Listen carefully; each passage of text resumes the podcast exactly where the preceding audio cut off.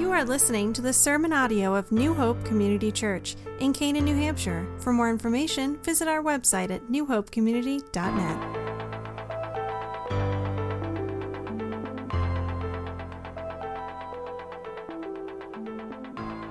When the Son of Man comes in his glory and all the angels with him, he will sit on his throne in heavenly glory. All the nations will be gathered before him and he will separate the people one from another as a shepherd separates the sheep from the goats. He will put the sheep on his right and the goats on his left. Then the king will say to those on his right, Come, you who are blessed by my Father, take your inheritance, the kingdom prepared for you since the creation of the world. For I was hungry, and you gave me something to eat. I was thirsty, and you gave me something to drink. I was a stranger, and you invited me in. I needed clothes, and you clothed me. I was sick, and you looked after me. I was in prison, and you came to visit me. Then the righteous will answer him, Lord, when did we see you hungry and feed you, or thirsty and give you something to drink? When did we see you a stranger and invite you in, or needing clothes and clothe you? When did we see you sick or in prison and go to visit you? The king will reply, I tell you the truth, whatever you did for one of the least of these brothers of mine, you did for me. Then he will say to those on his left, Depart from me, you who are cursed, into the eternal fire, prepared for the devil and his angels. For I was hungry, and you gave me nothing to eat. I was thirsty, and you gave me nothing to drink. I was a stranger, and you did not invite me in. I needed clothes, and you did not clothe me. I was sick and in prison, and you did not look after me. They will also answer, Lord, when did we see you hungry, or thirsty, or a stranger, or needing clothes, or sick, or in prison, and did not help you? He will reply, I tell you the truth, whatever you did not do for one of the least of these, you did not do for me. Then they will go away to eternal punishment, but the righteous to eternal life. Samuel Stoddard, a congregational minister, said that the neglect of it was a mark of bad preaching. Jonathan Edwards graphically illustrated it in his famous sermon, Sinners in the Hands of an Angry God, to such an extent that during his preaching he needed to stop because people in the congregation were crying and weeping and calling out for deliverance.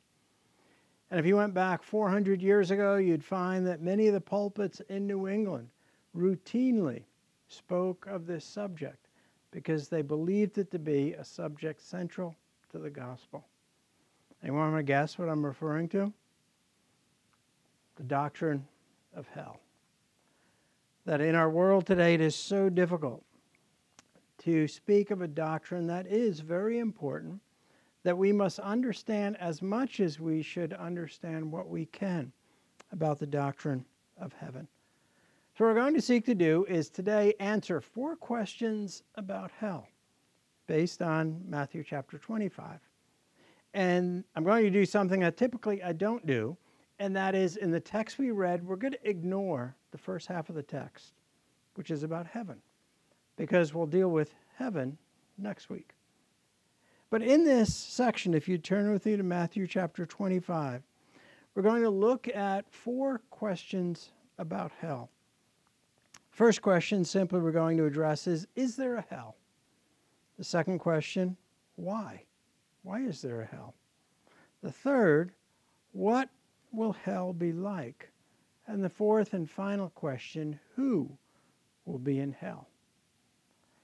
And so, as we direct our attention to this, the context of this particular discourse by Jesus is it's one of five major discourses in the Gospel of Matthew. This is the fifth and final discourse. Each of those discourses ends with teaching on the reality of judgment. And in this particular case, it's important to realize as Jesus is saying this, this is during Passion Week, the very last week of his life on earth probably around Tuesday of Passion Week. So, uh, kind of think about the context of this to hear him talk about the king who is going to come back in light of what they will actually see happen by the end of the week. It must seem hard to process all this when you look back through these details. And yet, it is in this that Jesus tells us some very important answers to these questions. So, notice the first question we'll deal with Is there a hell? Now, of course, if you are a Christian and you're familiar with the Bible, your immediate answer will be yes. But, but how would you prove that to someone? That it's not just a fabrication. If you were to look generally today, we know it's a subject not talked about that much, even from the pulpit. And the lack of teaching about hell reveals sort of a growing uneasiness about this doctrine.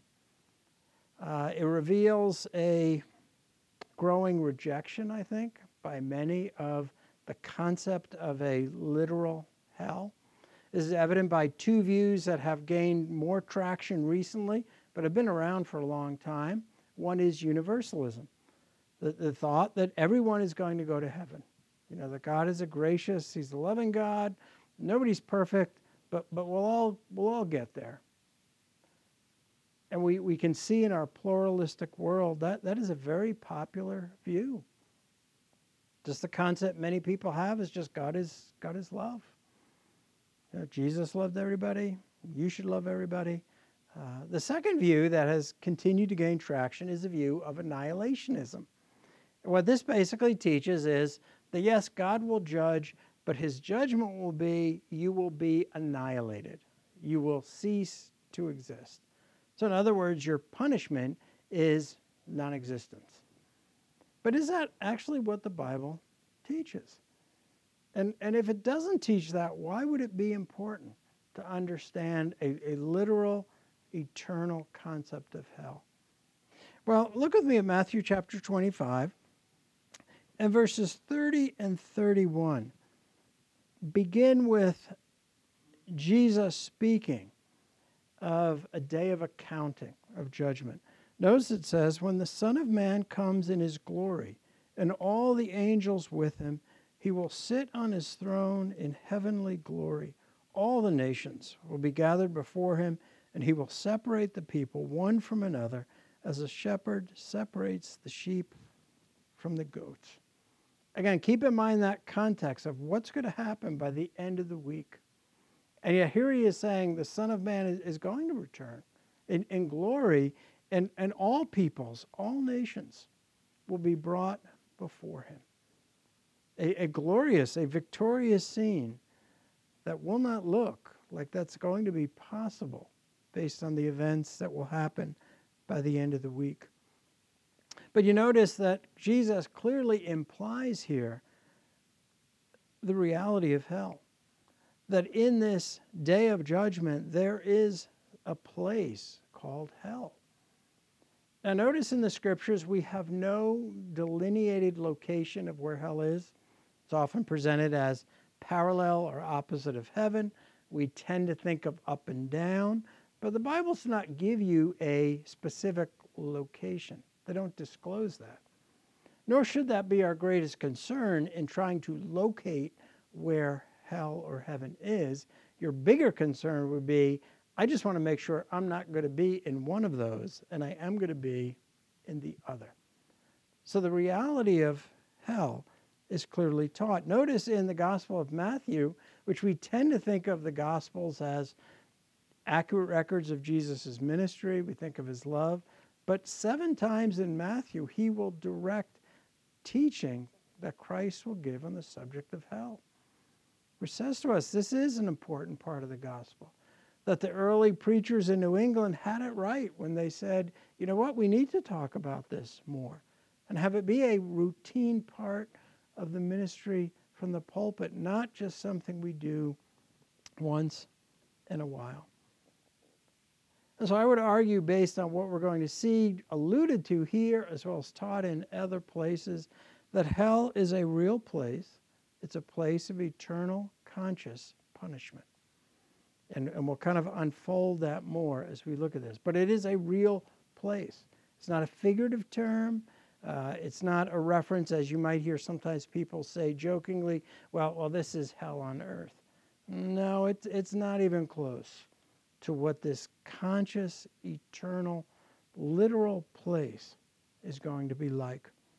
Now, there are three different words that are primarily used in the Bible to address the reality of hell. And you're probably familiar with these, so I'll just touch on them lightly. Uh, if you would turn to Psalm 139 for a moment, here's an example of one of the primary words used in the Old Testament. Uh, it is the word Sheol. So, as you look through the Old Testament, you will find references to Sheol, but in Psalm 139, you'll notice the word Sheol is translated a different way. So, this would tell you sometimes it can be referred to as the pit, the abyss, or the depths, as you see here. So in Psalm 139, you have David speaking of just the, the amazing thought of God's omnipresence, that, that He is everywhere. And so you notice in verse 9, or excuse me, verse 8 of Psalm 139, David says, If I go up to the heavens, you are there. If I make my bed in the depths, which is literally Sheol, you are there. If I rise in the wings of the dawn, if I settle on the far side of the sea, even there your hand will guide me, your right hand will hold me fast. So you have this contrast between Sheol, the depths, and certainly being taken flight up to the highest point, that God's presence is there. But if you were to also go through other verses in the Old Testament, Sheol can be used in one of two different ways. One is simply can be used for the grave. In other words, it's a place where everyone goes. They, they go to the earth. They die. They are put in the ground. They go to Sheol. But there are other times that it is used in the Old Testament for a reference to the opposite of heaven. In other words, to a place of punishment, the opposite of being in God's presence. So you have two different ways it can be used. But directing your attention now to the New Testament, uh, turn to Matthew chapter 5, Matthew 5 and verse 30. Matthew chapter 5. When you come to the New Testament, you see there is one term that is the equivalent of Sheol, and it is the term Hades. Now, Often, sometimes that can be rendered differently in the New Testament. Sometimes it is rendered Hades. Sometimes it's rendered hell, and, and you'll see why. Uh, sometimes it's rendered the, the pit, the abyss. But notice in Matthew 5, verse 30, in Jesus' Sermon on the Mount, there you get to verse 30, speaking of the seriousness of sin, Jesus says, And if your right hand causes you to sin, cut it off and throw it away. It is better for you to lose one part of your body than for your whole body to go into hell. Now, the word hell there is actually the word Hades, which is the equivalent of the Old Testament word Sheol. Now, the reason I'm pointing that out is there is a slight distinction. Uh, and the fact is this that Hades, or sometimes rendered hell, is more a picture in the New Testament of the, the intermediate state. In other words, when, when we think of what happens at death, immediately the body and soul are separated. And the, the soul is either going to go into the presence of the Lord immediately or experiencing the, the torments and reality of hell immediately but the body is still in the ground. Now, that body will stay in the ground, as we'll see, till Christ's triumphant return. And then the body and soul will be reunited, and then there'll be the judgment that determines one's eternal state. So when you read the word Hades, what you're actually describing is this state of what happens in between death and Christ's return. So there's not soul sleep, there's not an unconscious existence. There, there is a reality to hell that these terms speak of. Now, compare that to, as we were just reading in Matthew 5:30, the word hell does come from another word, Gehenna. And that does appear in the New Testament. I think it's 12 times. Gehenna is more accurately that eternal state. When we think of the lake of fire, that is Gehenna. Now, to give you an idea of, well, is, is, is there really a hell? The picture of Gehenna is based off a literal geographical location. Not indicating where hell is, but it gives you a picture. So, in other words, if you were to look in biblical history, in the Old Testament, Gehenna is the place where child sacrifices were offered to Moloch, a pagan deity. And it's recorded for us in the Old Testament. This is where they offer child sacrifices. When you get to the New Testament, this same location is not necessarily now a pagan worship site, but the exact same location is just outside of Jerusalem, where garbage from the city was continually burned. Human waste was dumped there to be burned. And so it was a place that continually was burning and, and reeked of its, its smell and its aroma. What a, a graphic sort of picture to us of, of the, the character of hell, the sights and sounds that maybe we would and should associate with it. So there definitely is a real hell. It is a place. And, and Scripture identifies for us the reality of hell through both Jesus in this discussion of the sheep and the goats and through the use of these different terms. So hopefully that gives us a little more confidence when, when someone says, Is there a hell? Our answer should be absolutely. And we should never speak of that lightly or think it's just an expression that people use. Uh, it, it's a terrifying place, it, it's an awful place. But that brings us to our next question why? Why is there a hell? Is, is this some indication, as some would think today, that, that God is just a, a monster? That, that he's just so cruel that he, he made a place to just see people wreathe in agony? Well, go back to Matthew chapter 25. It's very interesting in this discussion in Matthew, Jesus in Matthew 24 and 25 is answering questions about his second coming. And he's answering questions about what happens at death. So, this is the topic he's addressing, preparing for his own departure very soon. And he drew, draws on this thought of sheep and goats. Now, to us, they may look very different. We're thinking, well, I've seen sheep, I've seen goats. You know, what's the big deal? They look very different. You could probably tell by looking at them. That was not the case in ancient times. Uh, typically, the sheep and goats did intermingle throughout the day in grazing, uh, and they tended to look very close from a distance. So it wasn't as if you could just look and say, What's the big deal? I can tell where they are. No, what Jesus is talking about here is even in the church, we know until Christ's return, there will be unbelievers in the church. Even the best that any church does to screen members, you can still have someone who's not genuinely a believer and who puts on the, the exterior that they are, but they're not. And that weeding out is going to take place at this great judgment. But it brings us in Matthew chapter 25, verse 41, why? Why is there a hell? Well, you notice what Jesus says here. Then he will say to those on his left, Depart from me, you who are cursed, into the eternal fire prepared for the devil and his angels. Yes, God created hell as he created all things in his perfect sovereignty and will. And it wasn't an afterthought. It wasn't that this caught him by surprise. Uh, God's infinite wisdom and knowledge he created hell for a specific purpose.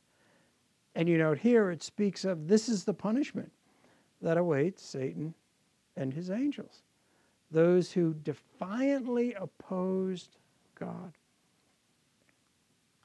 Now, as we'll see, that doesn't mean they're the only ones there, nor does it imply somehow, as some people like to say, well, I don't mind going to hell because I'll see my friends there.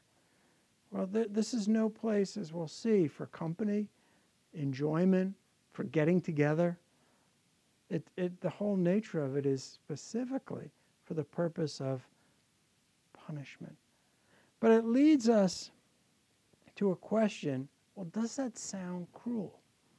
So I mentioned that the view of annihilationism is, is tracking with many people because the thought is, well, at least that's kind of merciful.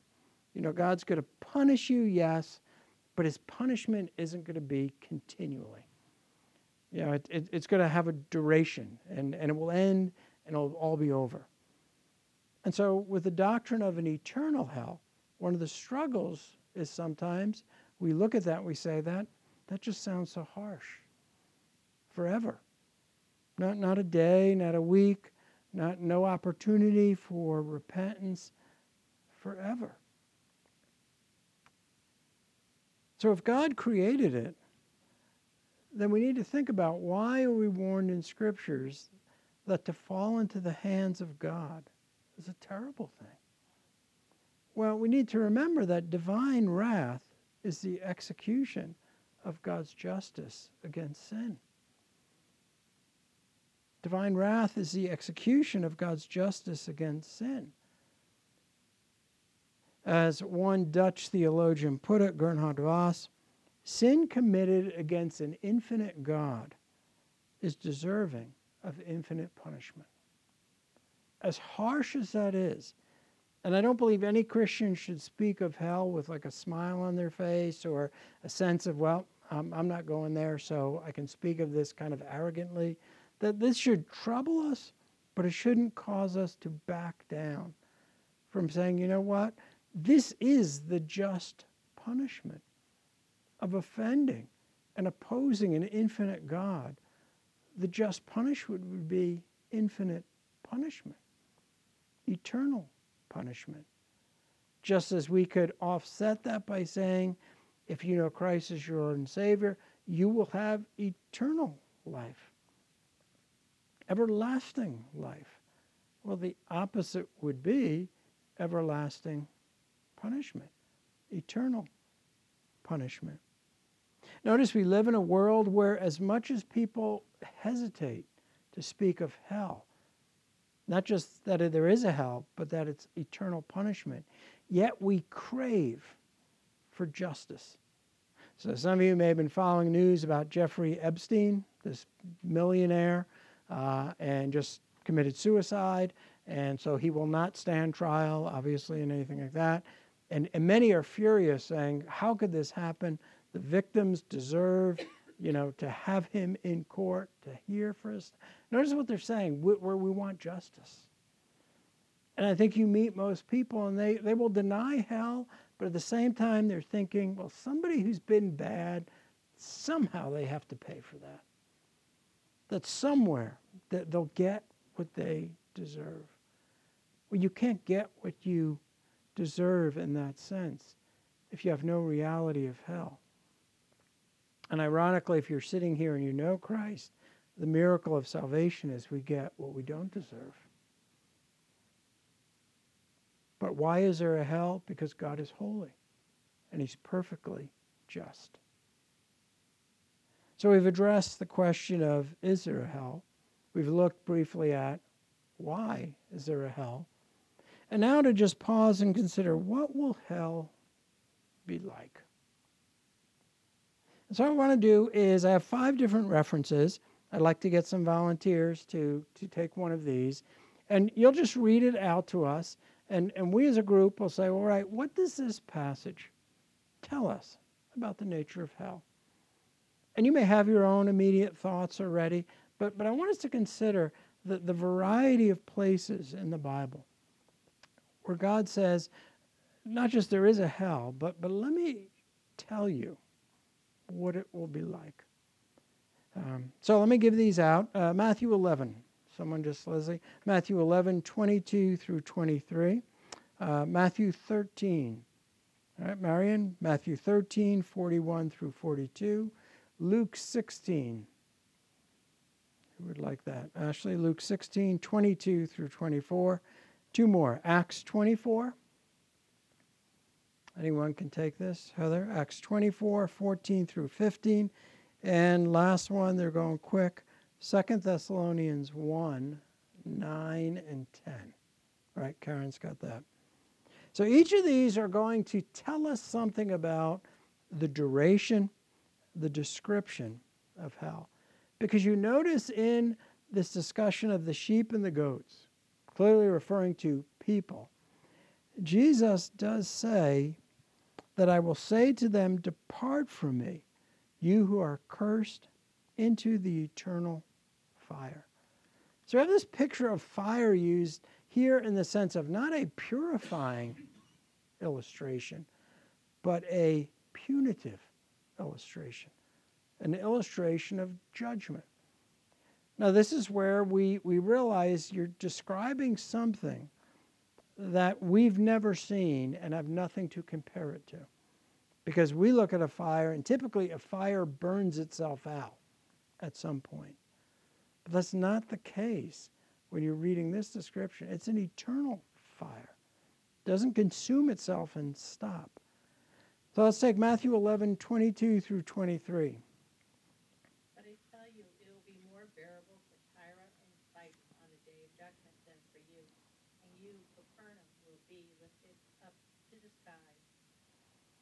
No, you will go down. Sorry, I read that wrong. And you, Capernaum, will you be lifted up to the sky? No, you will go down to the depths. If the miracles that were performed in you had been performed in Sodom, it will be will it would have remained to this day. So, what do you think for a moment? What, what does Jesus mean when he's talking about these other cities and he says it's going to be more bearable for these cities than for you? If, if hell is because God is just and holy, is God saying that there will be degrees of punishment based on his justice? Just as there will be degrees, as we'll see, of rewards in heaven. Now, this does not mean that there are certain parts of hell that are not as bad as others. As we'll see, it is an awful, terrifying place. But at the same time, there will be degrees of punishment because God is a just God. Let's go to Matthew 13, 41 through 42. 41 through 40. Yes.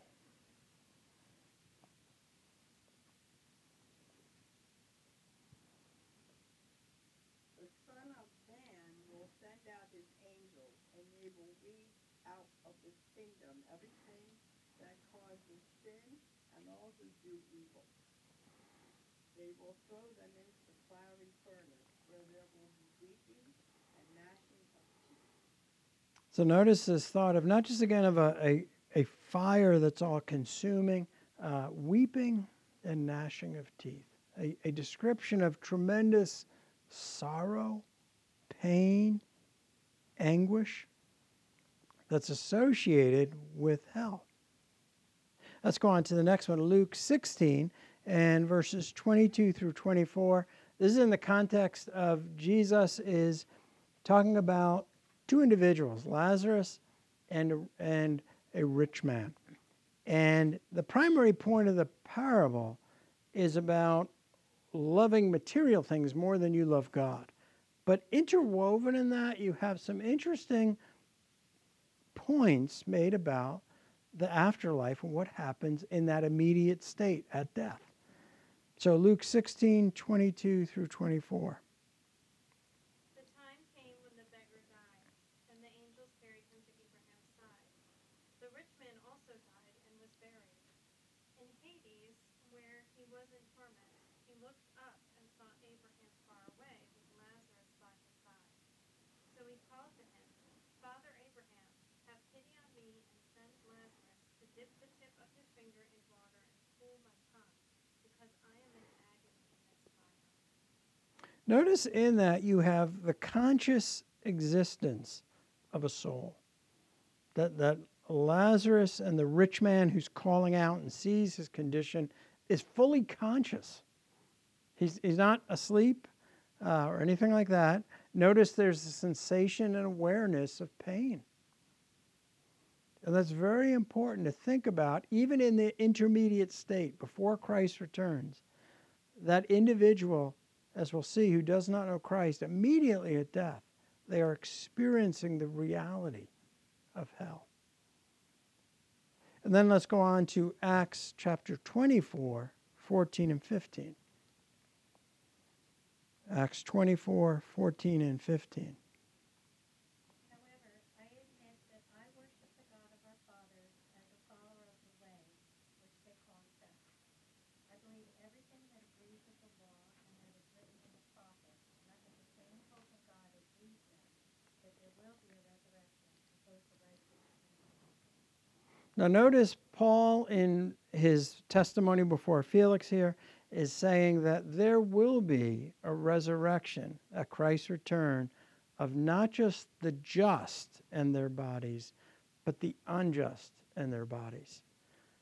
Now, that should change our understanding then of the eternal state of hell, is where body and soul are reunited. And hell will include not just emotional distress, spiritual distress, but if you have a body, even though that body is different from the one that we have right now, will you also experience physical agony and pain and discomfort?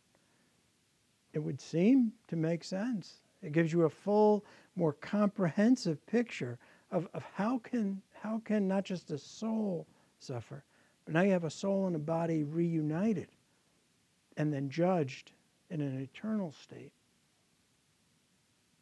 And finally, 2 Thessalonians 1 and verses 9 and 10.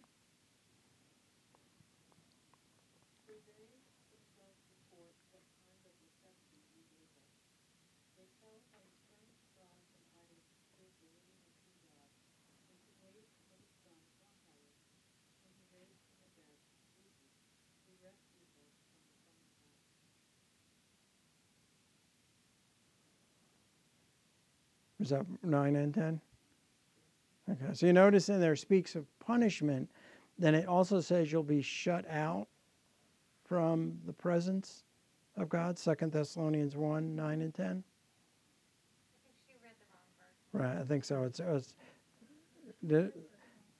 okay, right. So notice it speaks about being shut out from the presence of God and being, yes, yeah, Second Thessalonians 1 9 and 10. Well, if Karen can read it again.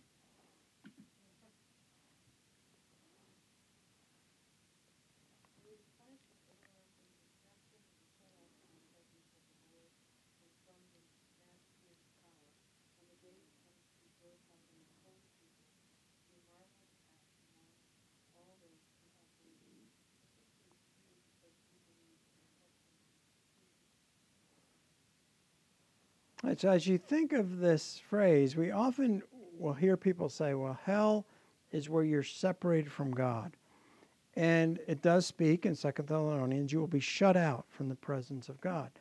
But it may cause you to start to think, wait a minute, I thought God is omnipresent, that, that He's everywhere. And, and I believe that what this is saying is not that God is absent from hell, because He cannot be absent from anywhere in His creation, but what you're experiencing is the absence of his blessings and favor.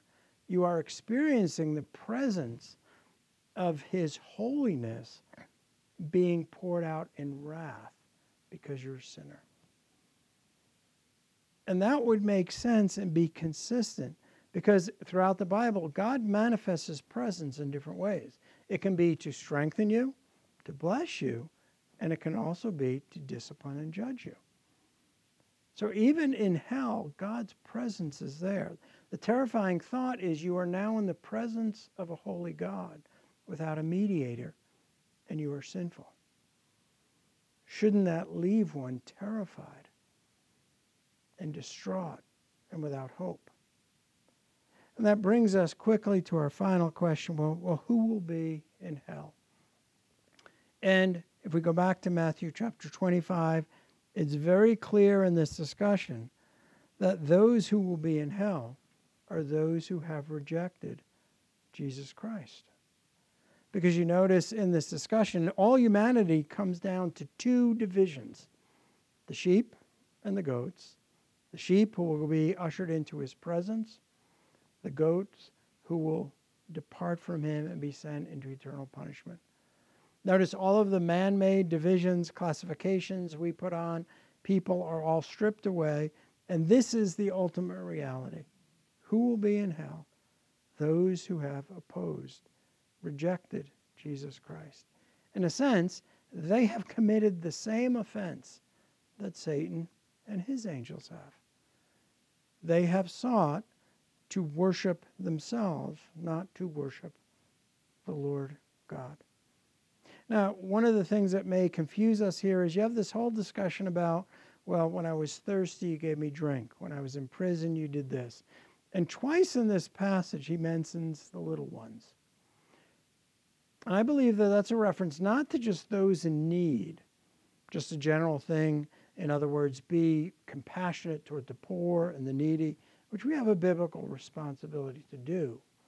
But he's referring specifically to, to followers of Christ to believers. And Jesus is not saying here, well, you're saved by works. You know, you, you've done these things, so now you're in. You didn't do these things, you're out. Where this is going is if you did these things, it would reflect that you love me. In other words, that these are not the grounds of your faith, but they're evidence of your faith. So without evidence of faith in Christ, it is proof that you have rejected him. And therefore, you have gotten, in a sense, you could argue, the ultimate just punishment. You have gotten what you've asked for your whole life. I don't want God. I, I don't want his blessings. I don't want his interference in my life. I, I want a world without God bothering me.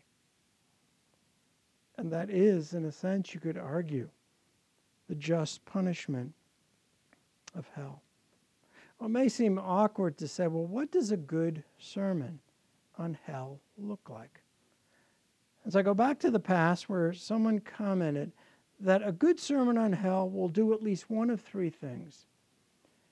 One, it will move you to tremble, that this should distress us.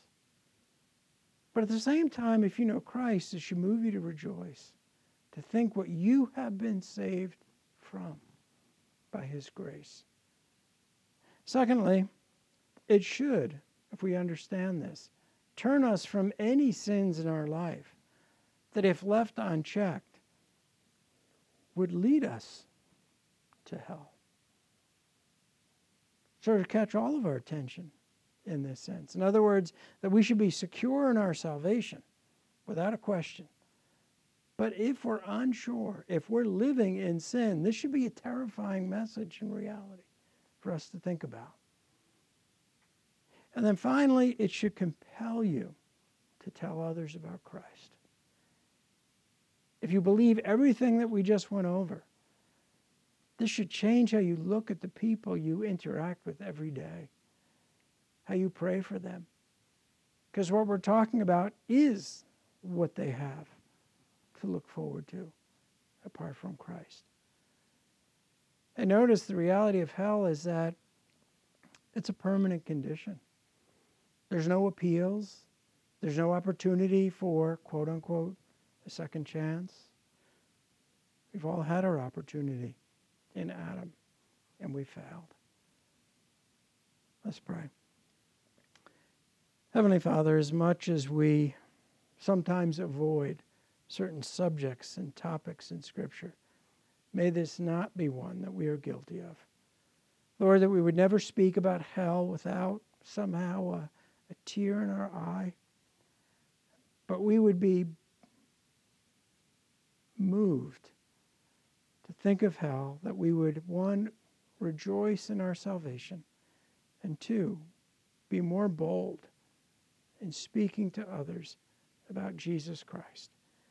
We ask these things in his name. Amen.